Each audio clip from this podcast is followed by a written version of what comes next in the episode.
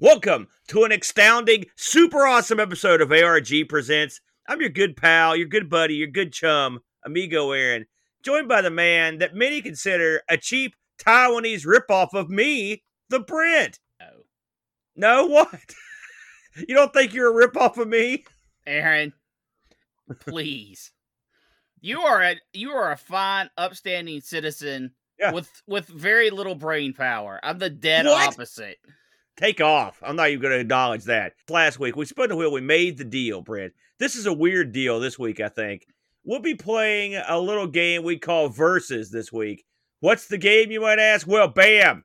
It's the PGM, Poly Game Master, versus the Neo Geo, the mighty Neo Geo. Yeah. Brent, I'm going to say, before this came up on the wheel, I had never heard of the PGM, Poly Game Master. Had you?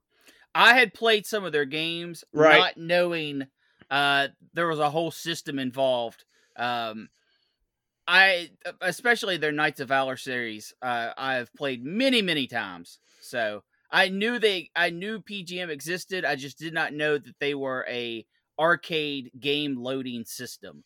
Right on. I'm the same exact way. So what we're going to do this week, as is the way we do these things, is that we've both picked a side. And we're going to argue and fight for supremacy to see which one of these titans of the arcade was the ultimate in arcade enjoyment.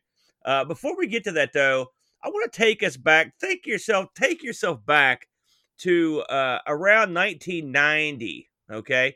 In America, in particular, there had been the beginnings of an arcade renaissance, the Brent.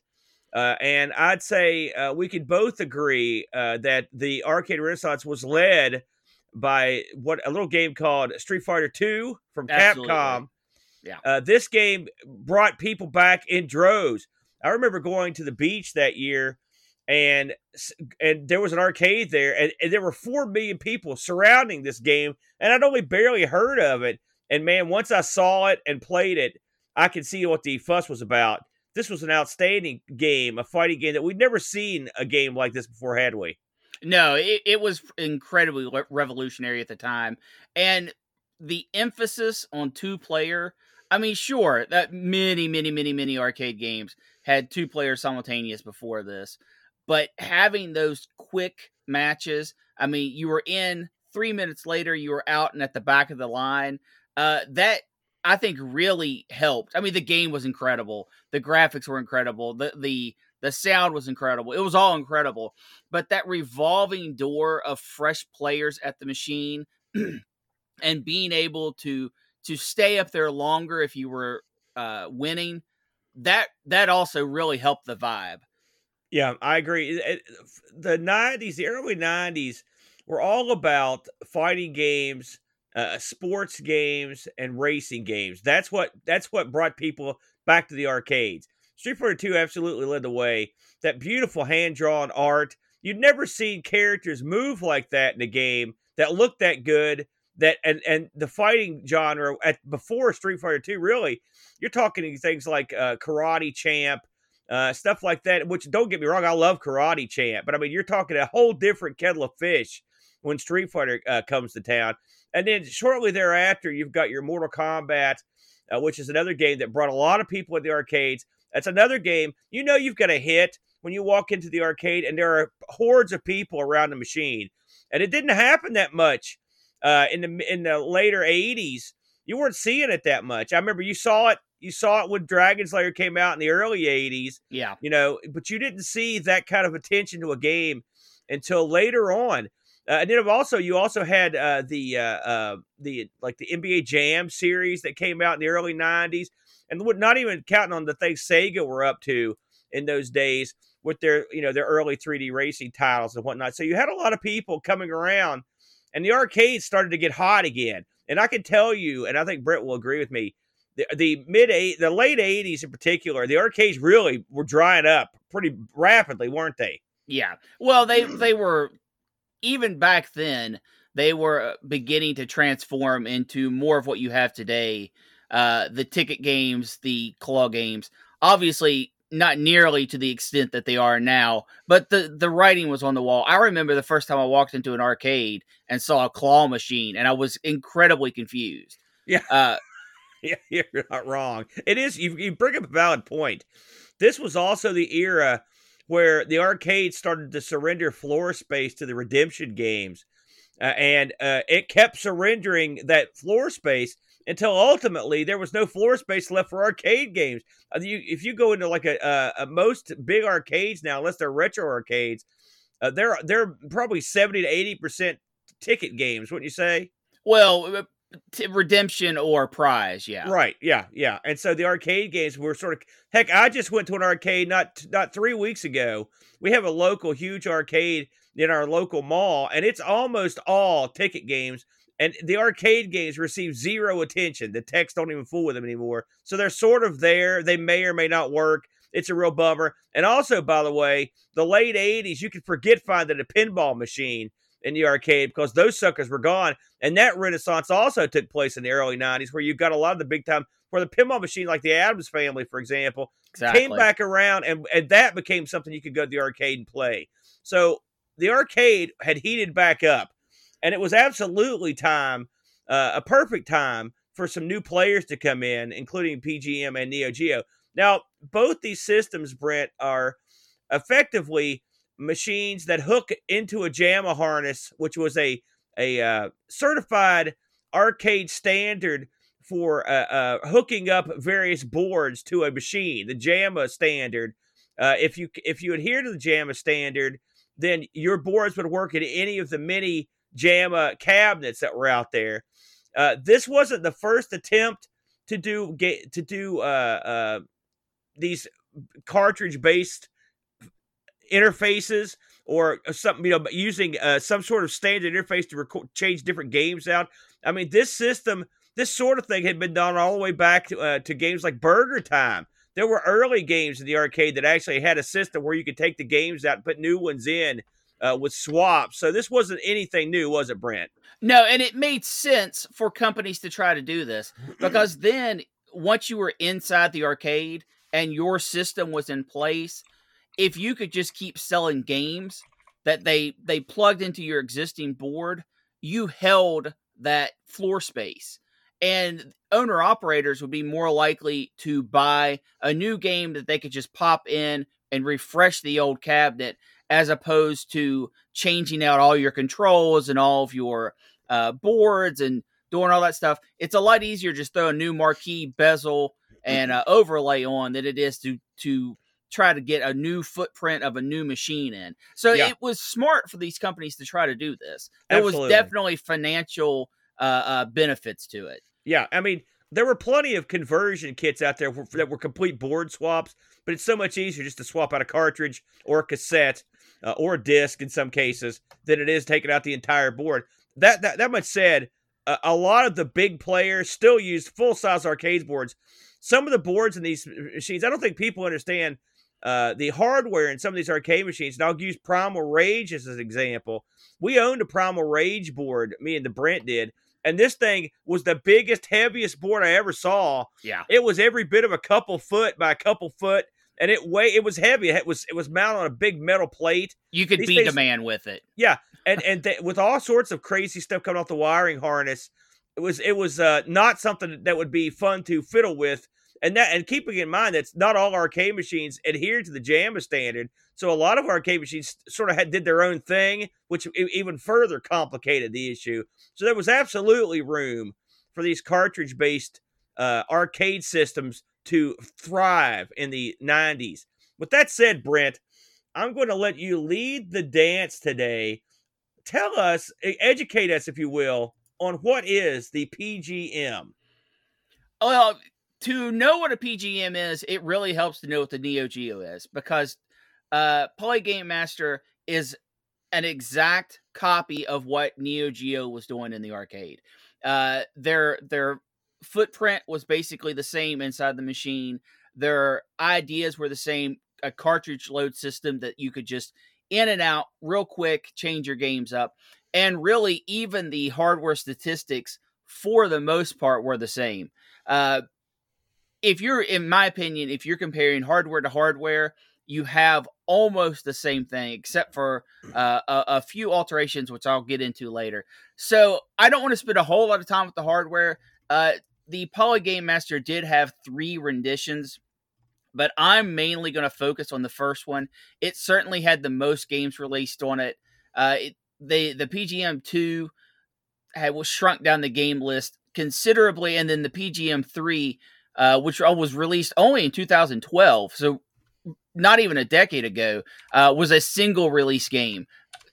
So, in my opinion, not even worth discussing, although that game was incredible. So I'm going to go straight to the games for the PGM. And when you're talking about games, there's a few things you have to accept if you are playing only PGM games. Okay. You are going to basically get 4 types of games. You're going to get beat 'em ups, you're going to get shooters, you're going to get puzzle, and you're going to get mahjong. Being a US-based show, mahjong we can just throw out the window. I know how to play it, but it is not something that I'm going to play it out into a digital form. And it does, you have to understand, the PGM system didn't come to North America. It was a Asian-based system. So the games reflect that. And on top of that, it was mainly a Chinese-based system. Now, it certainly was in arcades in Japan and Taiwan and places like that. And this came out of Taiwan, didn't it, Brent? The yes. PGM, yeah. Yeah, so but it needs to be, the reason why there are so many mahjong games is because that was the market that they were tailoring to. So with that in mind, I want to just go over some of the top games of each genre you can expect. Now, is the PGM going to beat the Neo Geo in sports games? No, there were none, or at least none that I could find.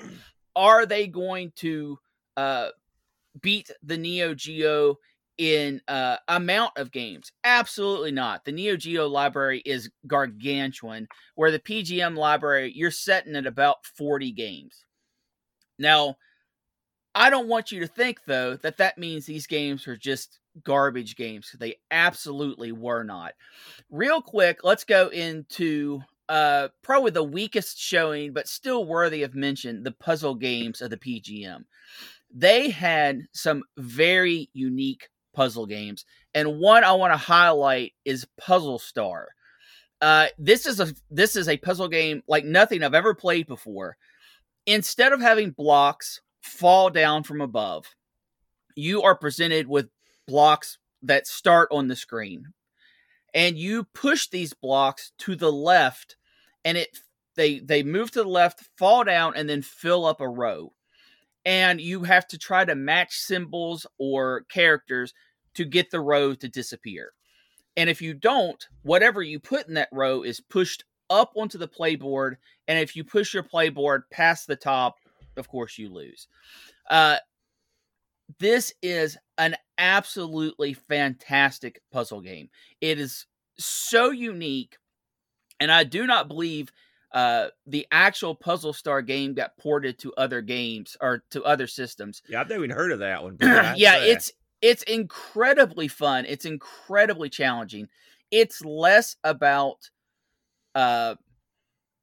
beating the clock or something like that. It's more about planning your moves out, because there are some stages where you have to move blocks to the bottom. Well, I mean, most of the stages, you have to move blocks to the bottom and then them come up before you can actually figure out the solution, the puzzle. Very incredible game. And that's something that the Poly Master really did. It really took a lot of chances on their puzzle games. And for me, Puzzle Star, by far the best game out there, puzzle game out there. And that includes the Neo Geo. Neo Geo, of course, was not known for their puzzle games. I can't right offhand think of anything that any puzzler that even comes close to Puzzle Star. So the second type of game I want to talk about is an absolute ripoff of the Neo Geo, and that is Demon Front. Demon Front is a run and gun game, and it is obviously inspired by Metal Slug. Now, is it better than Metal Slug? Is it different enough to be its own game? Yes, I think it is. Metal Slug replaces... It's a run-and-gun game. You pick between 1 and 4 characters, and you run through the stages, shooting and blasting your way. Enemies are more demon or monster themed. Also, you can pick which stage you want to start on, which is incredibly nice. So you aren't getting that tedium over and over and over as you play. You can actually restart your game and play somewhere new, which is always fun, in my opinion, in arcades. And, of course, 4 characters. Now, this was released in 2002, so Metal Slug had already started to do the multi-character things. But here's the big difference. The characters are not just different looking. They actually have different functions. And the reason why that is each of them have their own pets. And the pets can be used as a shield. They can be used as an attack. It's a unique twist on the game. And I enjoy it more than Metal Slug for that. Now, something that is a little controversial maybe is they did take all of the vehicles out of the game. There are no vehicles like there are in Metal Slug. And Metal Slug, that's sort of their thing. I mean, the tank is a Metal Slug. But the inclusion of the pets to allow different gameplay experiences from the very beginning of the game, and it actually feels different. The pets are very unique. The weapons in this are very interesting. They're more elemental based instead of just shooting and shooting faster, like in Metal Slug. Don't get me wrong, Metal Slug's an incredible game. I play it all the time. But this really allowed me to experience Metal Slug in a different light. And in my opinion, Demon Front is the best run and gun on the PGM. Metal Slug is the best run and gun on the Neo Geo. Which one is better? I think it's a dead tie. I really do. So now we have to get into the meat of what the PGM can bring to the table. They have the absolute best shoot 'em ups in the business. Cave, who is in just the absolute all-star of vertical shooters, came to the system and brought some incredible games.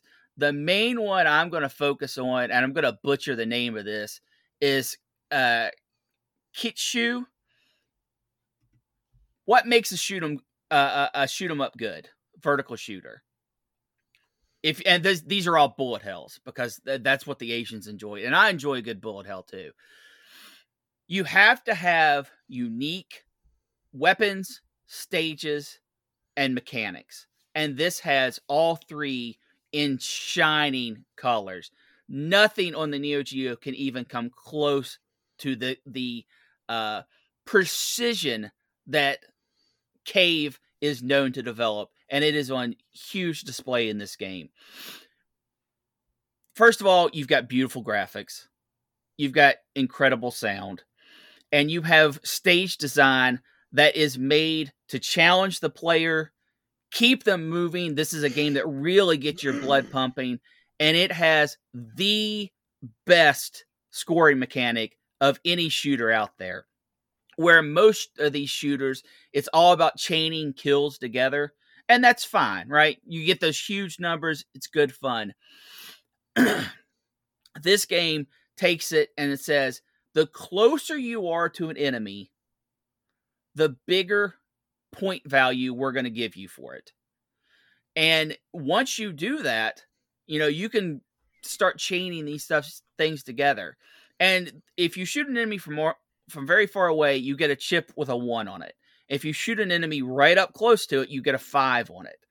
And that scoring mechanic is really pushes the player to play out of their comfort zone. Plus, it's a bullet hell. So there are, you have to learn the patterns. This isn't a game you're just going to pick up and play all the way through. First time. You have to learn the patterns. You have to know what pixel on your ship is going to count as a death. And really for this game, it's several pixels. It's not one little pixel like some of the fight shooters are. The guns in this game are very interesting. If you're a casual player, you can get lock on guns. So you can just hold the button down and your guns will lock onto the enemies.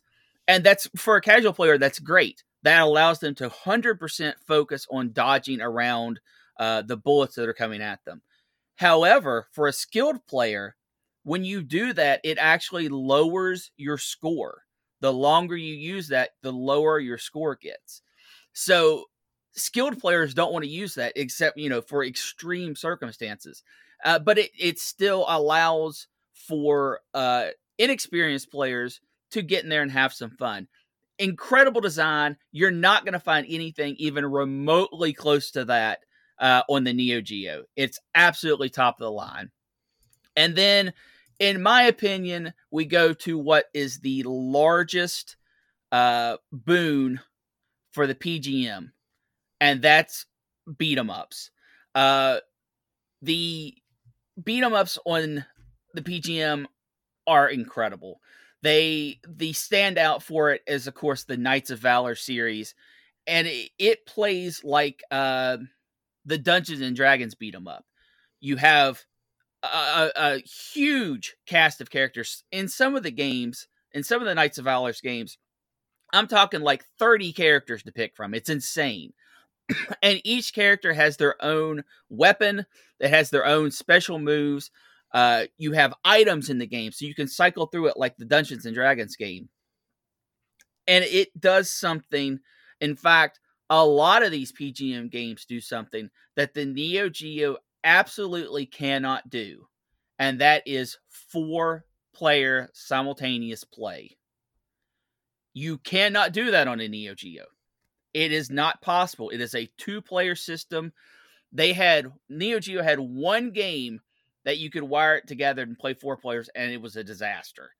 The PGM system has a plug that goes into the side. Not only can you get 2 extra players from that, 4 buttons, 2 sticks, but you can actually wire that to a completely separate cabinet. So you've got 2 screens, 4 sticks, and sets of buttons, 4-player. It's actually quite ingenious that if you see there's not much to it. No. It's very simple. It looks like it's just a breakaway cable. Yeah, you don't even need a whole new system. Yeah, it's just an extra cable that gives you. It's almost like a second Jamma harness that pops out. I did see this piece of hardware. I mean, it's not like they reinvented the wheel. I just go to the assumption that Neo Geo, that SNK just wasn't interested in doing that. It's very possible. Yeah, it's very possible. Something you have to understand though is the Knights of Valor game, and there are other games for the system too. Take this. Expansion and run with it, so much so that you the PGM has a card system as well, where you can save your characters on readable memory. And of course, that was a huge thing over in the Asian market. Never really made it to North America, and I don't think it had much over in Europe either, but it was something they had over there. Their breakaway cable to add 2 players even added 2 additional card slots, so you could have 4 players with 4 save cards, all saving their characters. And on like Knights of Valor, for example, you can play it and you gain levels, and then you save it to that card.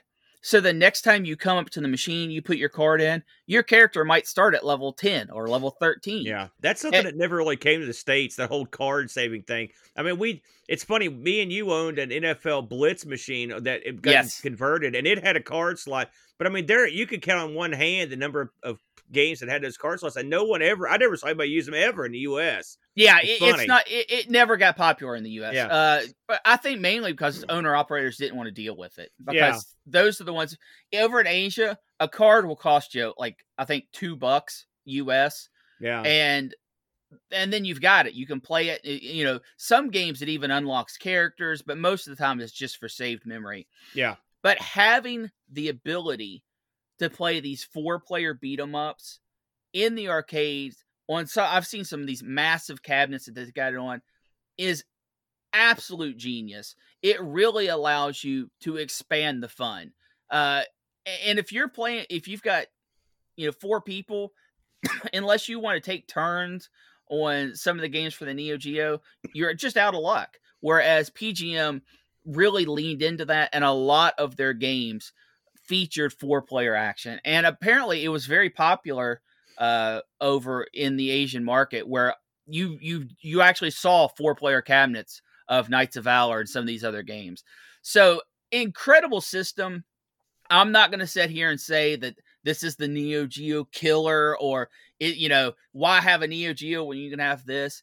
If you are looking for beat-em-ups, if you are looking for shooters, if you are looking for some that can still do some of that run and gun and puzzle games, this is your choice, because the beat-em-ups and the shooters on the Neo Geo, they simply pale in comparison.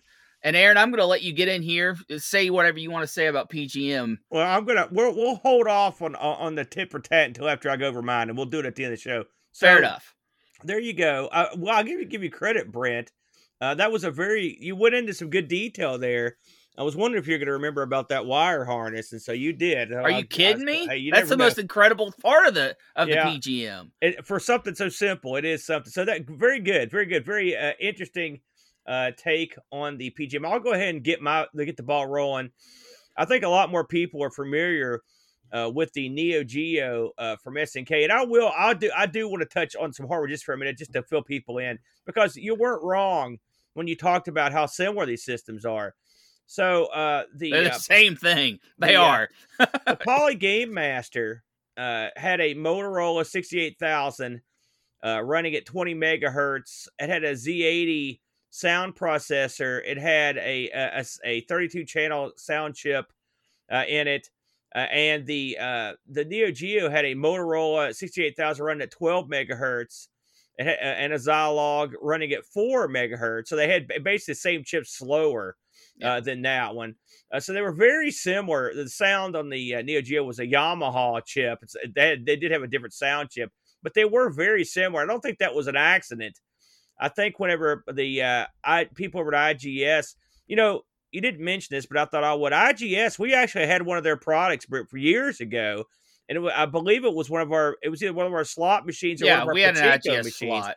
They're more well known for making those slot machines. I think they also made pachinkos. I'm not 100% sure. I know they made slot machines and fruit machines. So dipping their toe in the pool of arcade machines was not a foreign concept to them. This was in their wheelhouse.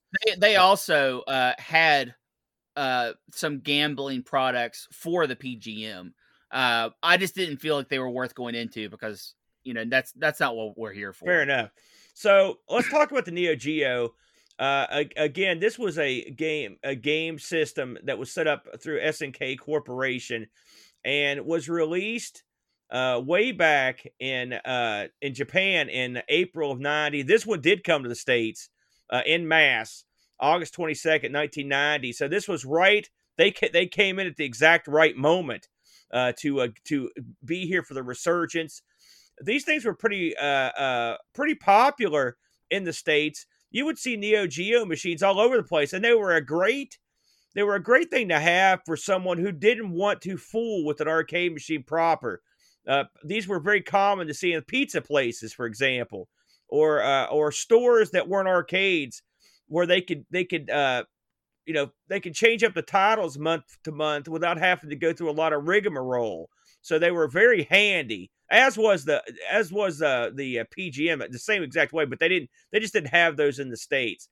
The Neo Geo library dwarfs the Brent's library. Now, so we know that quantity doesn't necessarily make up for quality, but like Brent said, there's a lot of shortcomings that the Neo Geo covered that his machine just didn't do it.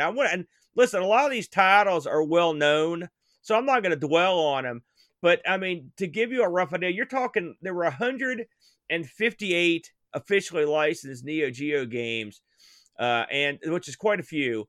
And I'm not taking into account, you've got the two different types of systems when it comes to the Neo Geo, really, you've got several different types of systems, but much like Brent's, I'm not going to dwell on these other ones. I mean, you've got like a Hyper Neo Geo 64, which is sort of like a jacked up version, which did it much like the PGM3. It just sort of died on the vine. It didn't release that much for it. The Neo Geo also had a CD system that was released in place of the cartridges. But most of the people in the arcades are going to have the Neo Geo that just had the single cartridge slot, or maybe the one that had the multiple cartridge slots. They're basically the same exact thing, which is one had multiple cartridge slots and one had a single. I meant to ask you this, Brett. Did the PGM, did you see anything where they had any sort of multi-cartridge system, or was it always just the one? No, they were only a single cartridge system. All right. I mean, it didn't matter that much. It just gave you a little bit of variety. A little bit of versatility, yeah. That's right.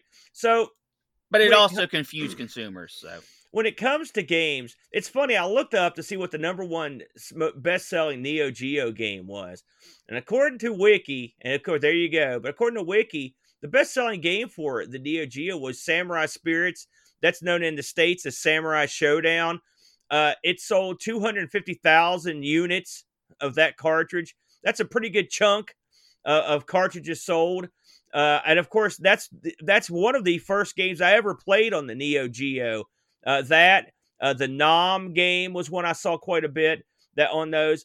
There were plenty of others, because one thing the Neo Geo had was since it was so easy to swap out cartridges, people took advantage of that. And there were a lot of different cartridges. So I did get to play quite a few of these before this ever came to emulation.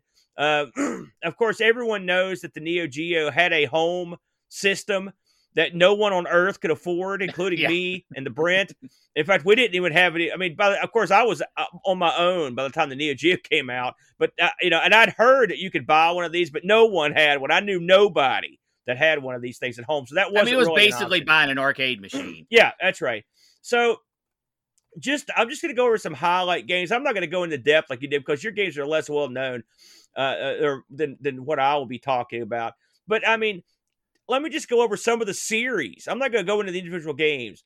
You've got your Art of Fighting series. You've got your Fatal Fury series. You've got your Samurai Showdown series. These are all huge series. Then you've got the Big Dog, the King of Fighters series that had all those iterations. They're still sort of kind of releasing those today, and it's to a certain degree, not on the Neo Geo.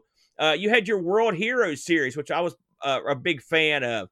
You had the Metal Slugs, and you mentioned the competitor for the Metal Slug. A lot of the games on the PGM were basically sort of clone-y games that they sort of got off of the Neo Geo, which is understandable. No, I don't agree with that. Well, no. I mean, you got to admit that game is a Demon Front is absolutely a Metal Slug clone. But I'm saying it's a loving tribute to Metal Slug. No, it's a clone. It's their own spin, but it's very clone. Right, right. But I mean, it's funny because I've never been a big fan of that series, but I know it's incredibly popular. Yeah. You know what I'm saying? So, I mean, I'll acknowledge it. It's not my bag, personally.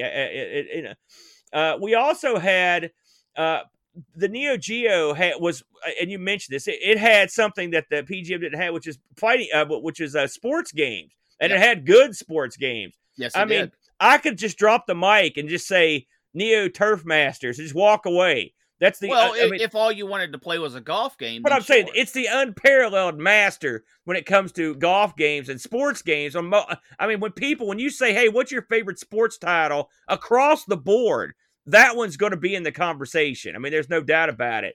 It also had for golf games. Yeah. Yeah, absolutely.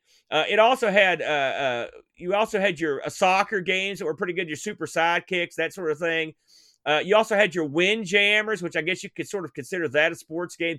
A lot of people really like that game. It also had the great baseball game what's the name of that game, Brent? Help me out here. The one we always play. 2020? Yeah, great game. They had a lot of Baseball Stars, too. That's what I'm thinking of. Great game. All kinds of great sports titles that you're not going to get. Now, I will say, it's funny, I was listening to you say this, and I was like, I'm going to get him. But I can't. Your machine has some great shooters. I mean, there's no doubt about that. Yeah. Now, I'm not saying the Neo Geo has some good shooters. I mean, don't get me wrong, and including, like, in fact, we owned one of these shooters back in the day. The Aero Fighters 2, I believe, is the one we had, but the Aero Fighters series, pretty popular series. Very Western. It is. Also, Puzzle Star is good. Viewpoint's a very unique shooting. But, I mean, I will say, when you look at those cave shooters, they're good. I mean, if that's your bag, they're beautiful. Yeah. They're well-crafted. You know, Dodonpachi 2 and all is that they're top-shelf games. So I will concede, man, that I don't think there's a shooter on the Neo Geo that's in the same stratosphere as those games. I agree. I can't deny that. You said there weren't that many puzzle games. I will disagree with you on that. And I'm just gonna listen. Puzzle Bobbles on here, Magical Drops on here. Those are pretty popular games. You know, I don't like them, but people do like them. But course, I mean, there's also all the games for the Neo Geo. Are puzzle games you can find somewhere else. I'm not. Yeah, you're not wrong. But I'm just saying there are some good games. I mean, at the end of the day, if you've got one of these, it's all about what games you can play, not where else you can play them. I agree. No, but let's go to the main event. If you've got a Neo Geo, if you're a Neo Geo fan like I am, it all comes down to the. I mean, for me, it comes down to the fighting games, man. You've got the Samurai Showdown series, like I said. Samurai Showdown 2 is one of the all-time great fighting games. It just is. There's no and there's no one that can deny it. The King of Fighters series, I'm not saying every one of them is gold, but there are several because there's so many. You know what I'm saying? Yeah. I'm not going to say, well, King of Fighters 93 was great, but King of Fighters, they're all pretty good, and there are some outstanding titles in there. I think King of Fighters 97 is probably right up there at the top of the heap. As a great game. Listen, me and you both, you can't deny it, we both love the World Heroes series. We played that a lot. That's a fun series.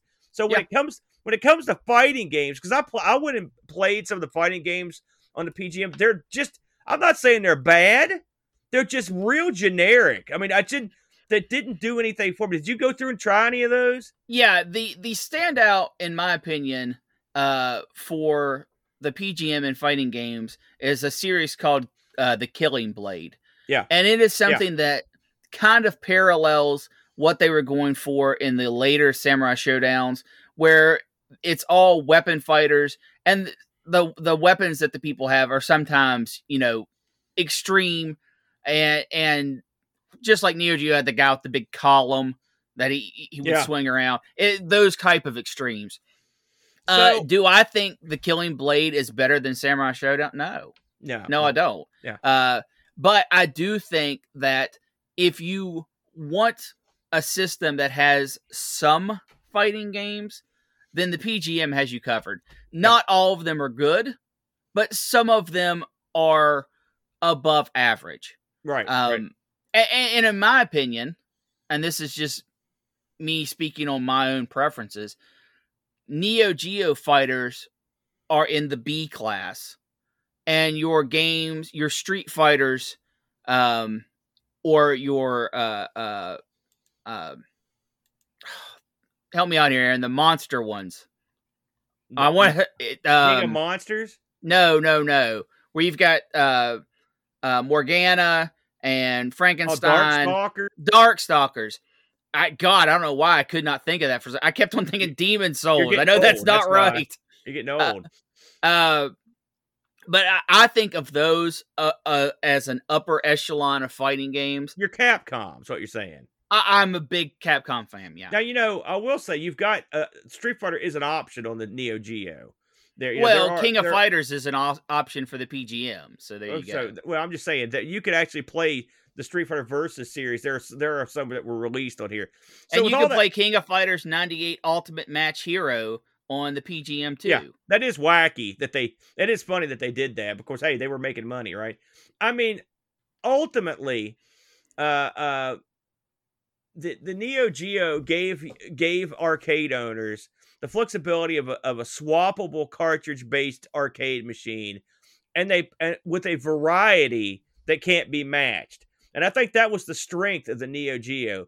Was it cheap? No, in fact, I would wager, and I tried to find prices on what the PGM stuff was going for. I couldn't find it. I mean, at the time, now I know what it's going for now, and it's a lot. But at the time, I couldn't find what these games were released for. And I know I know for a fact that the Neo Geo games were very expensive, but they were earners. You saw these Neo Geos all over the place in the States, so that tells you these were earners. That's all there is to it. They made money, and they released a good variety of stuff that it worked out. And I will say this, a lot of stuff they released was a lot more stuff that's more U.S. centric, like things that would get over here.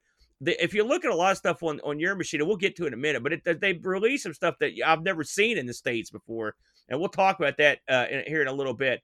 But just a variety of games, it couldn't be beat on Neo Geo. Again, so the Neo Geo also had the memory card thing, and in fact, in the States, the machines would have that memory card gimmick. And no one ever used it. Yeah. Also, something I want to talk about is the aesthetic and the beauty of a Neo Geo arcade machine. You saw them coming a mile away. They were bright red. They had that art on the side. They had a nice 4-button layout on them. Really easy to understand. They had the instructions written up there so you could understand how to switch between games if that was an option. They did a good job of making the machine approachable and easily identifiable, and I think that is something that helped them out as well. You always knew where they were at, and you always knew what they were when you got there. And generally, most arcade owners would do a good job of swapping carts in and out. Now, not always. You would always come across one of these machines that still had that NAM game in it. That was one of the first games released. And they may, you know what I'm saying? And they may have something, some weird Robo Army or something stuck in there. But for the most part, you got a good variety of stuff. In fact, sometimes you were sad when the game you were playing got swapped out, but that was just part of it. But it kept it fresh. It was a great alternative. I mean, when you look at these, if I'm an arcade owner, I've got to have at least one Neo Geo machine in my arcade. And pretty much every arcade I went to back in this era had at least one of these machines. They were quality. They didn't break down that much. You hardly ever saw a Neo Geo cabinet that was broken down, because they were built well. They're still in demand today. Now, there was a time, Brent, where we could have bought Neo Geo cabinets till the cows come home for $100, $100, $200. Those days are over. The hardware inside them alone will go for well over that, and the cabinet itself will go for extra money. You're probably talking $800-$900 minimum now to get in on one of these things. But a quality machine with a good variety of titles. And also, I want to say that I think this battle, because we didn't pick this battle, this was a user submitted battle. This battle is a lot like the Game Boy Color versus Neo Geo Pocket battle we had. I mean, clearly there was a winner and a loser in this battle, but I don't think if you look at it from that angle of the battle, that's fair. But I think if we look at these based on what they offered, I think it's a little more comparable because they're so similar, and I just think one just didn't have the amount of titles that the other one did. Since we're going down this road, let's go ahead and get back into the tit for tat on these and the comparison, Brent. How do you think these two machines stack up in your mind?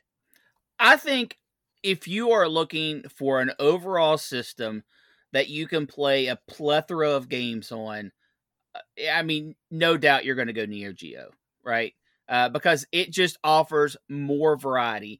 And even though I feel the PGM does some things better than the Neo Geo, it definitely offers more. Now, with that said, if you are looking for a system where you are mainly interested in beat-em-ups, or you are mainly interested in shooters, or you are mainly interested in puzzle games, and you want flavors of these other things in there, right? The PGM system is unmatched because their beat 'em ups, there is no system out there that allows you access to the amount and the quality of beat 'em ups that PGM put out. Whereas Neo Geo, undoubtedly, they're the fighting game master. I mean, outside of literally Capcom and Midway, Neo Geo is the third most, fighting system or company out there. Yeah. But if you are looking for sports games, because PGM had virtually none, You know, so if you were like, man, I can't wait to get into all these sports games, Neo Geo is undoubtedly your choice of the two systems. But shooters, vertical shooters, I'm talking bullet hells, PGM, and I'm not talking about just PGM versus Neo Geo. I'm talking about systems. You know, there are no other systems out there, arcade systems, that have better bullet hell shooters than PGM. I think that, and they have enough other things. They have enough of these one shots, and their fighting games are okay. They're not great, but they're okay. So, and they're all pretty, and some of them have incredible mechanics. I was watching a skills video for Killing Blade, and the combo system in that thing is off the charts. If you're skilled enough, you really can go in there and get some work done. That was definitely the pick of the litter. Yeah, I would say so. Yeah. I would say so. You have a focus on beat 'em ups and shooters, and then it sprinkles in some quality puzzle games and some adequate fighting games. That is what PGM is. And if that's what you're looking for, then this is your choice. You're not going to go Neo Geo. You're going to go PGM. You know, it's funny. I will say this, because when we first started this thing, I was like, I'm going to drop the hammer. I mean, it's obvious that the Neo Geo is got a lot more going on. But that an overall said, better system. The PGM does. They actually excel in areas. And keep in mind, you're talking 2 or 3 titles. But, I mean, they excel in areas where the Neo Geo isn't well done. It doesn't have a lot of... It's more than 2 or 3 titles. Well, no, but what I'm saying is...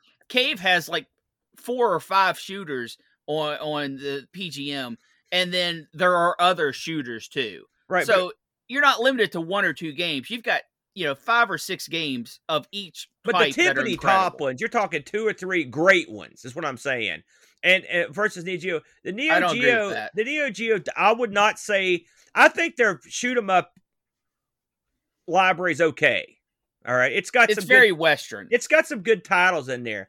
But one thing the Neo Geo doesn't do that well, in my opinion, is beat 'em ups. I mean, if you look at the list of beat 'em ups, you're talking stuff like Burning Fight, Robo Army, and the Sengoku stuff. The Sengokus are okay, but the other ones aren't the best. Okay. And I will say, me and my son have played through most of the fighting games on the PGM, the big ones. Knights of Valor series. Knights of Valor, the Oriental one, and they're not. Listen, are they the best thing I ever played? No, but they're better than probably the best stuff I've played beat 'em up wise on the Neo Geo. Yeah. You know, and there are tons of them now. A lot of them are variants of themselves, or just add extra players or whatnot. But That's still Knights of Valor.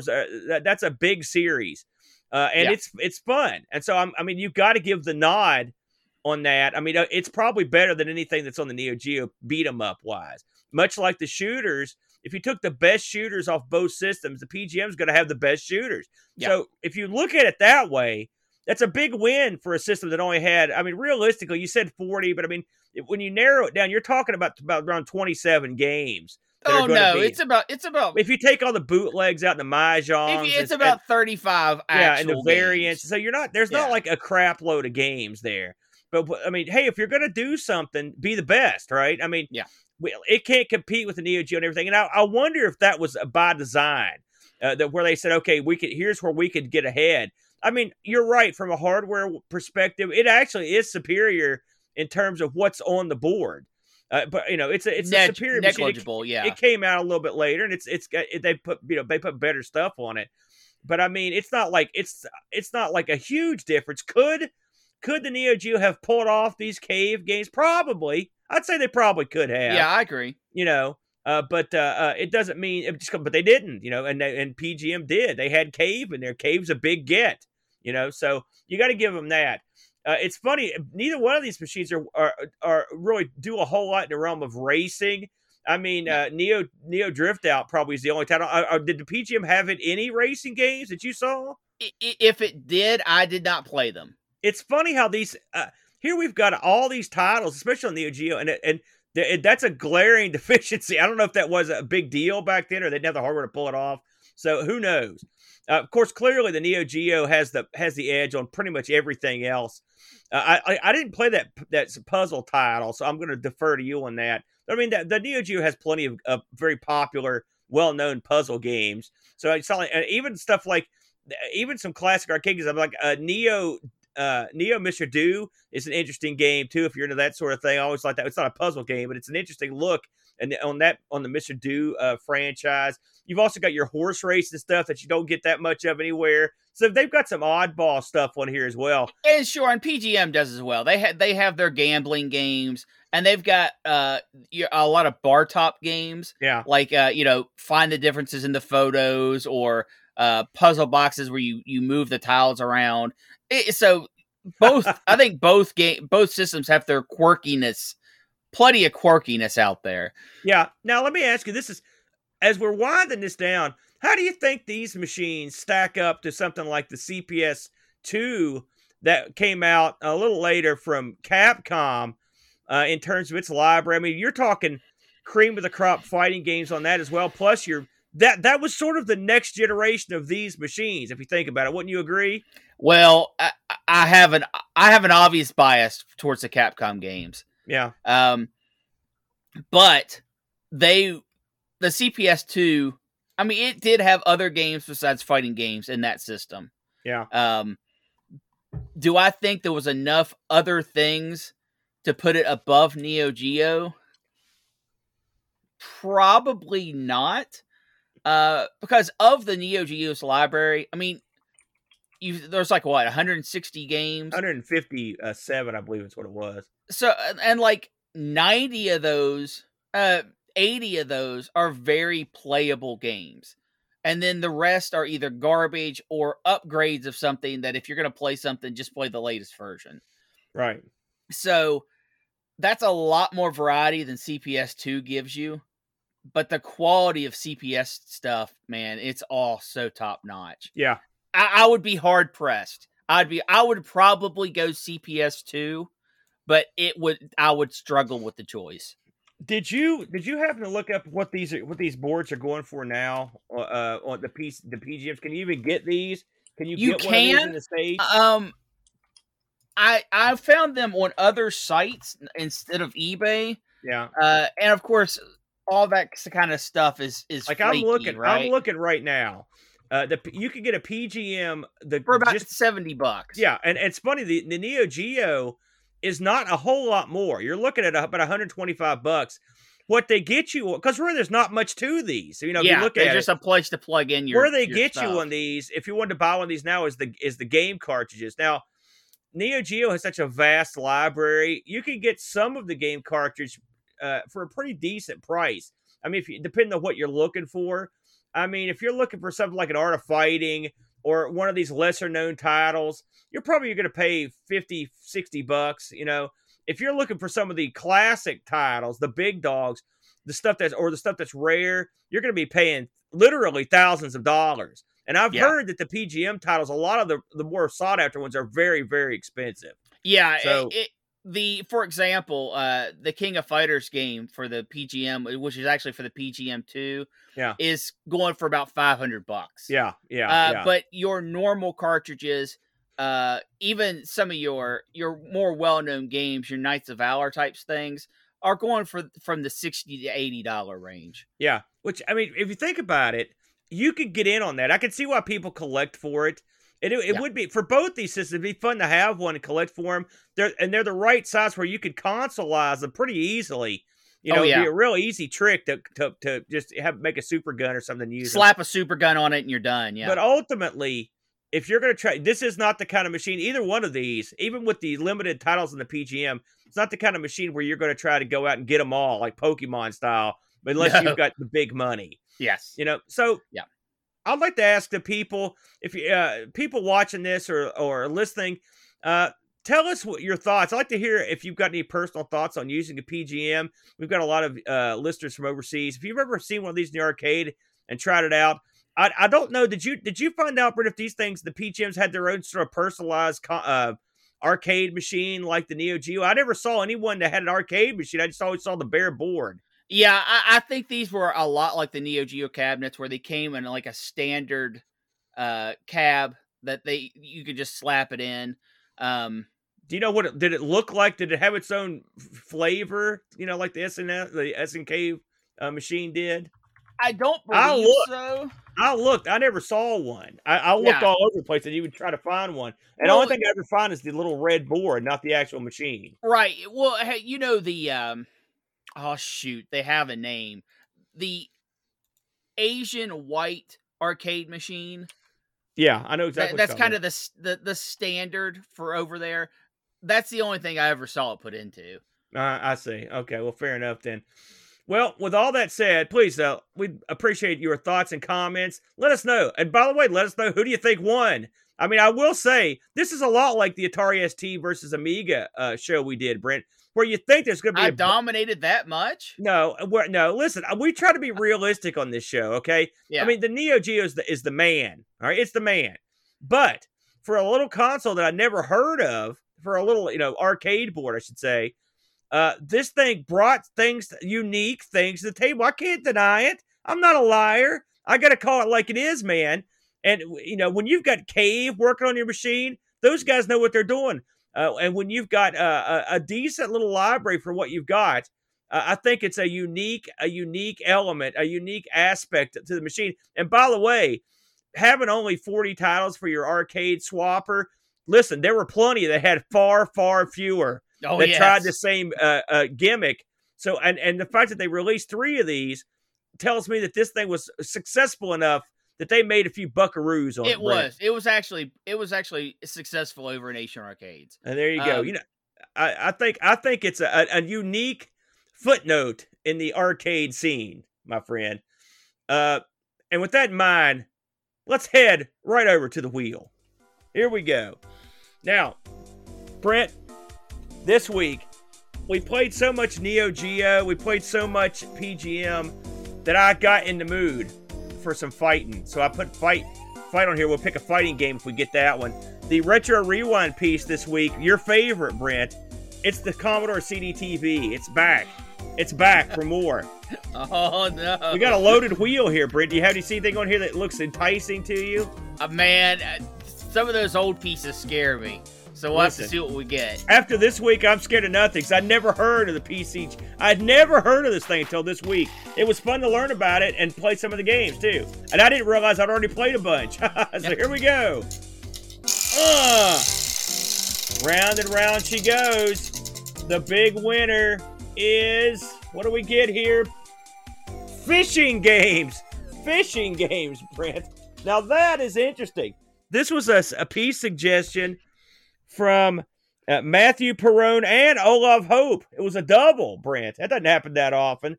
Do you have a thought on some fishing games? I mean, there are some out there. Oh, yeah. I know my personal favorite is unemulatable. So I'm going to have to dig deep to see what I can find. Huh?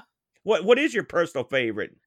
I believe it's the Big Bass series from Sega, the arcade games. Yeah. But with the actual... reel that you pull and to set the hook and reel it in, the arcade one. Oh, I see. Yeah, there's some really fancy arcade fishing games. Now, this I'm not gonna lie. I don't think I've hardly ever played any fishing games. Now I already know what I'm picking. By the way, now let me ask you: you could fish in a lot of games, okay? No. But we're not doing that, right? Just it has to be something that's solely for fishing. It has to be fish themed. Not something where you can fish. Fair enough. So there's the ground rules. Any system, arcade, home, we can do it all, right? As long as it's something you can play today. That's a fishing base, right? That's the rules. What do you mean play today? I mean, if it's in the arcade, it's still in play, right? If we want to do an arcade game. Oh, yeah, I guess. Okay, very good. Fair enough. So, and we want to thank Matthew Perrone and Olav Hope for suggesting fishing games. That should be a lot of fun. So please check us out next week. I hope you enjoyed the show. We had a good time with this one just because it was so foreign to us, no pun intended. It's just that going out I love finding new systems and trying them out. And this was one that has really been one that I didn't know anything about, so that made it a lot more fun. Any parting thoughts to Brent? I guess next week it's going to be a nice day for fishing. Oh, good one. That was your parting thought? Holy cow, you were fishing for compliments after that one. We'll talk to you guys next week. Until then, have a good one. Thanks for joining us today. We really hope you enjoyed the show. Hello to our YouTube subscribers and our Twitch followers. A special thank you to Duncan Stiles for our vector graphics and Bartbit for an amazing closing theme. Want to help keep ARG spinning for as little as $1 a month? You can do so at our new Patreon at patreon.com/ARG presents. Just like these fine folks.